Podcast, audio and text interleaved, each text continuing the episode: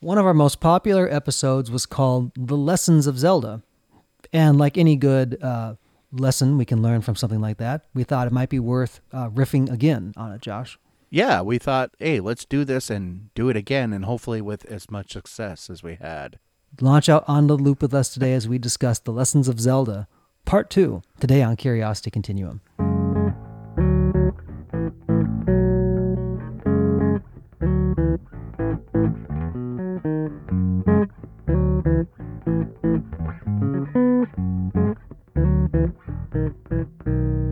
Hey, everybody, this is Brian. And this is Josh. Welcome to Curiosity Continuum. We're an ever growing collection of content designed to ignite your creative talents and power up your critical thinking skills.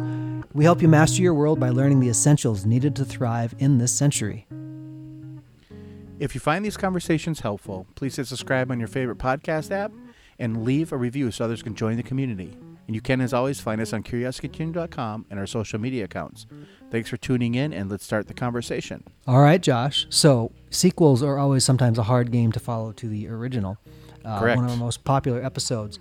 And I really think it was the amalgamation of uh, nostalgia, of video games, and of like you actually learned something from video games. Right. And it was more like, I think, that we took examples of the things that we learned while playing this game and how we pasted it onto our lives, even though we might not have really noticed it at the time. Right. So, one thing let's talk about, Josh. I want you to give people a primer. Sure. Zelda, the world of Zelda is an open world.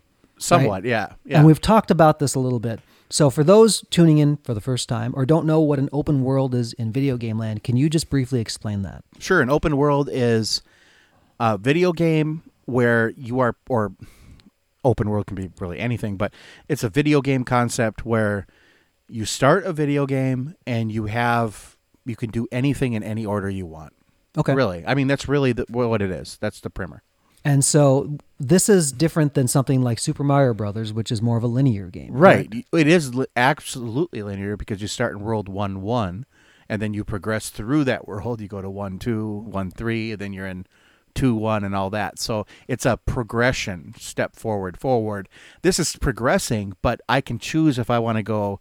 I want to go do this, or I want to go do that, or I just want to sit here for a while. I can do whatever I want. And that's what the open world concept's about. Okay. And now, I, for me, Zelda uh, resonated more than the world of Mario. Now, I love both games for their own reasons. Right. But the world of Zelda, the open world, really is more like the real world. It's more complex. You can actually choose many different things in the construct of that world. You're not forced down a path. What I find interesting is that we have more complexity in the world now, like the real world, it seems like, but more and more still, people are trying to put like linear tracks into things like, well, this is how it always works, or this is how it should work.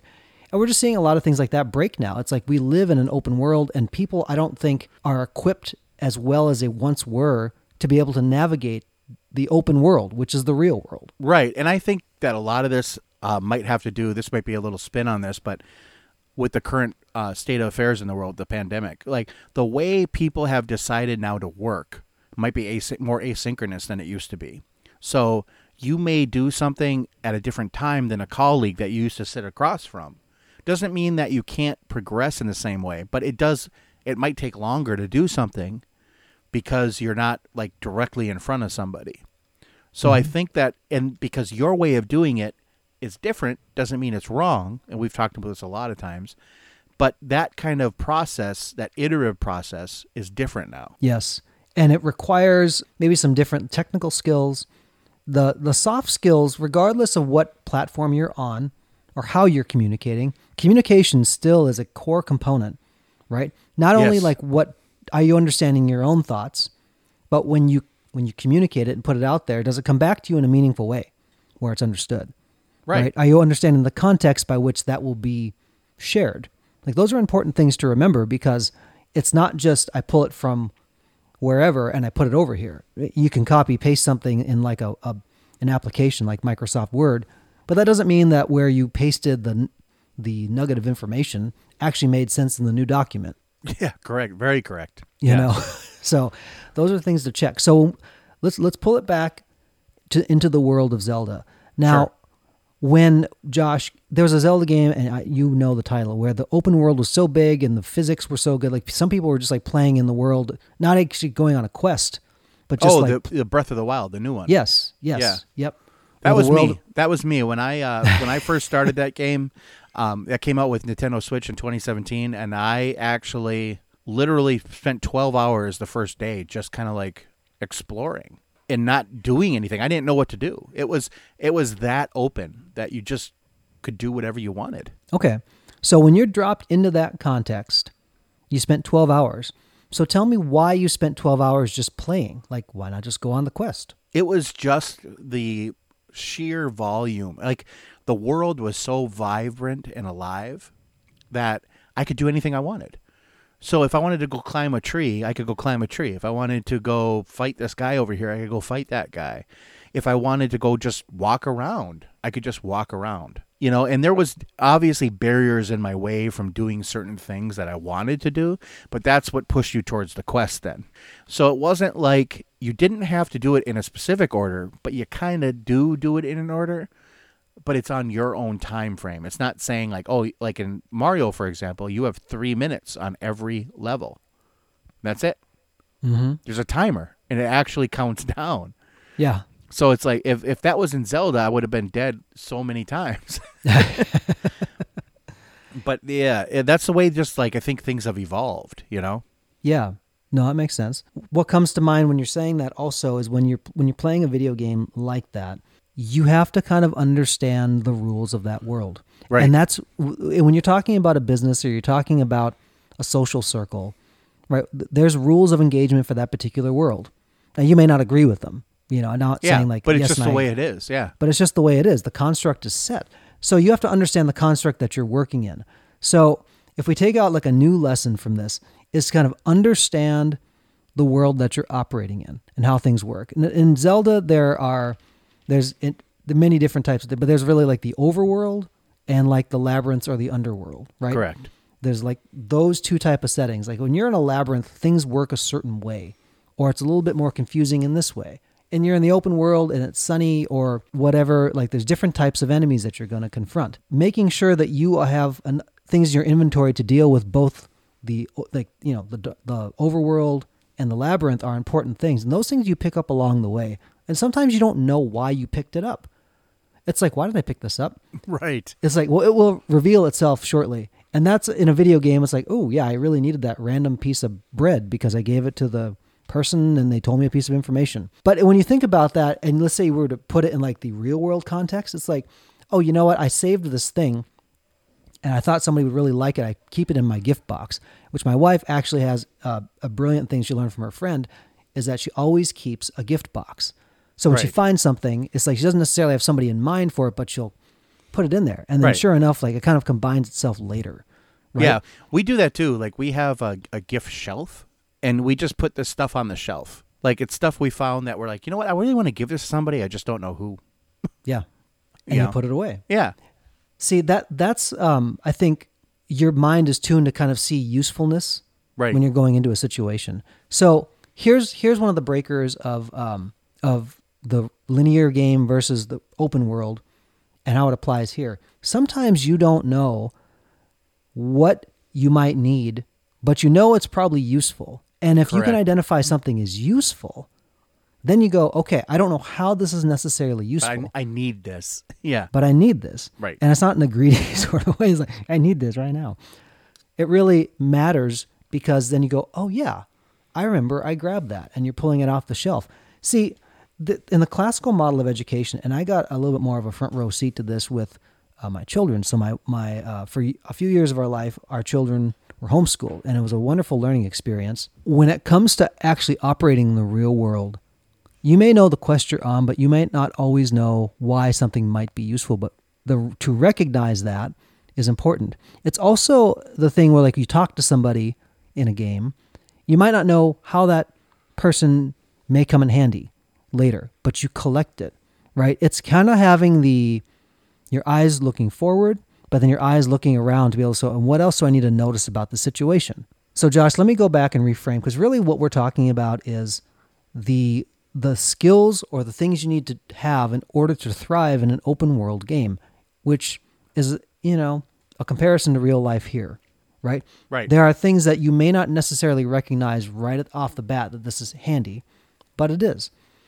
When you approached Zelda, when you approach an open world game, what are the things that you do? What's the first thing you do if you like you just turned on and now the timer goes for how much time you've actually spent in the game? What's the first thing you try to do? Honestly, the first thing I try to do is just walk around.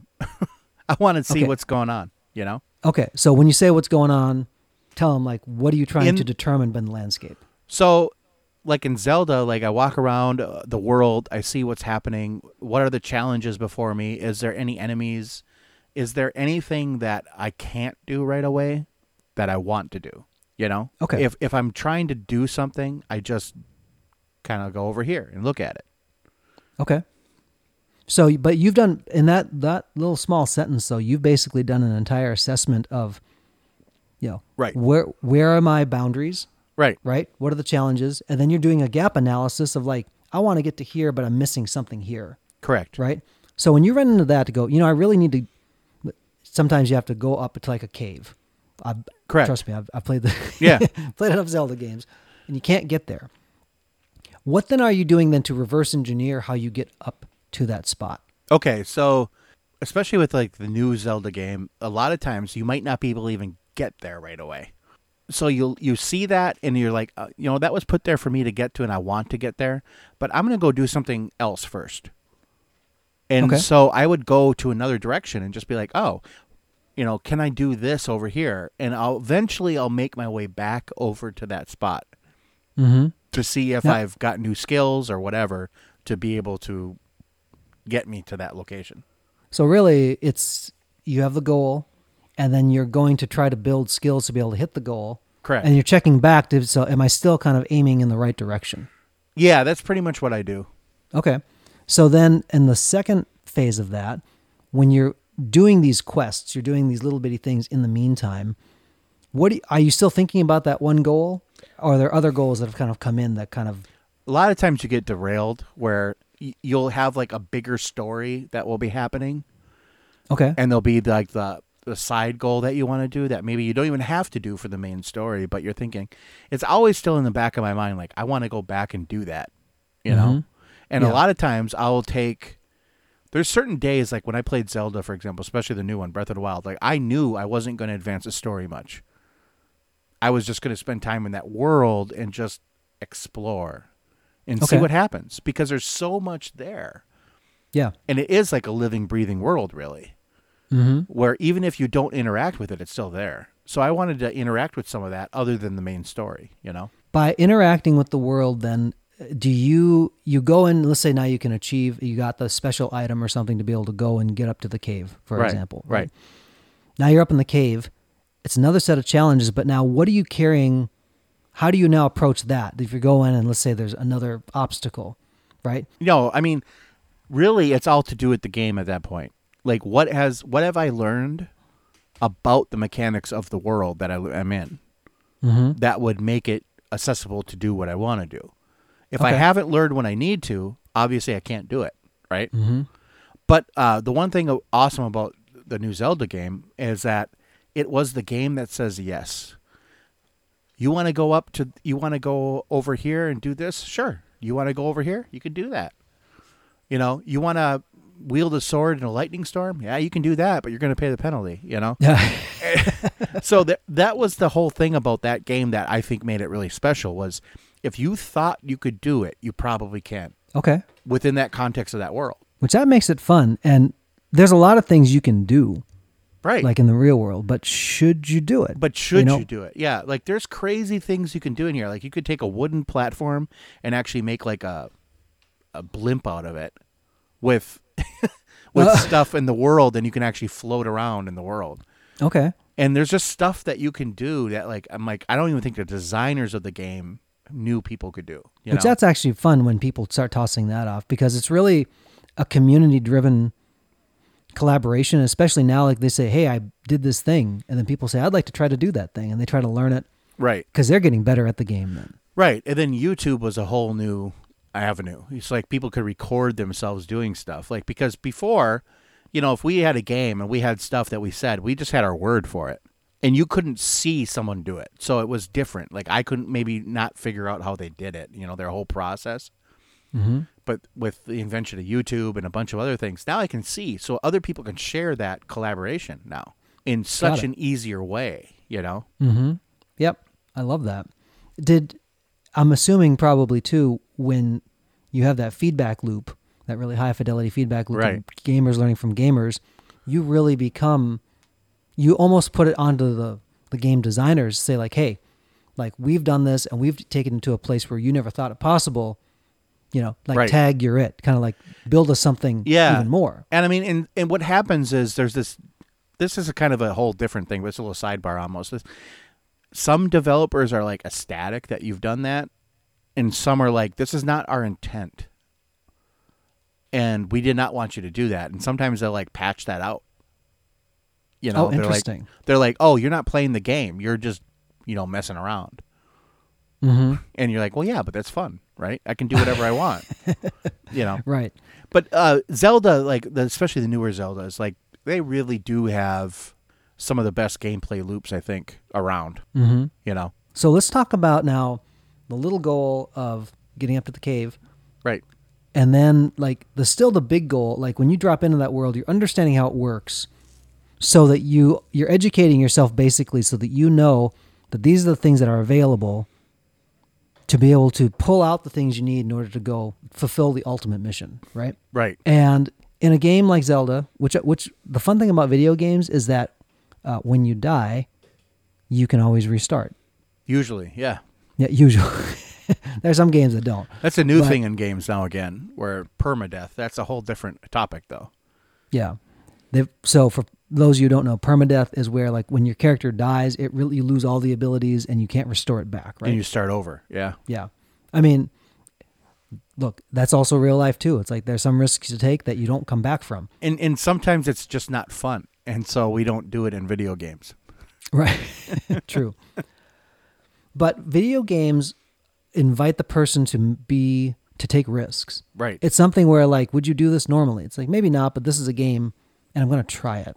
And I think people oftentimes don't take the stance that their life is a game and that they're going to try it. right. You know, Well, you it- might be fun. it's a Oh, game, but it's a game that with real consequences. So it's not a game like haha funny. It's a game. right? This is a game where like you should take risks because you don't know what's going to happen. Mm-hmm. You know, and maybe not like you know not super bad risks all the time, but like take that chance because the reward is great, right? Yes, that's part of the adventure. That when you know, it's not an adventure if thing everything goes right. yeah, exactly. I've never heard anyone say, "I had this adventure the other day. I went to the store and nothing happened." you know, that that's not life. That's not real world, right? Yeah, totally. So, Josh, we could probably riff on this more, but what should we put a comma here just to let people kind of consider the implications of? I think so. I think let's put a comma let them consider the implications of an open world, for, example, or the real world, we like to call it. There's a little snippet if you caught it, Josh's problem-solving kind of system about how he explores the open world. I guarantee you, there's gold nuggets in there we may explore a little bit later as well. If Sure. you don't, go back. If you didn't catch it, go back and rewind this thing before the, the music comes in, which should be like right about now. And then we start to wind down the podcast by saying, until next time, this is Brian And this is Josh. for Curiosity Continuum.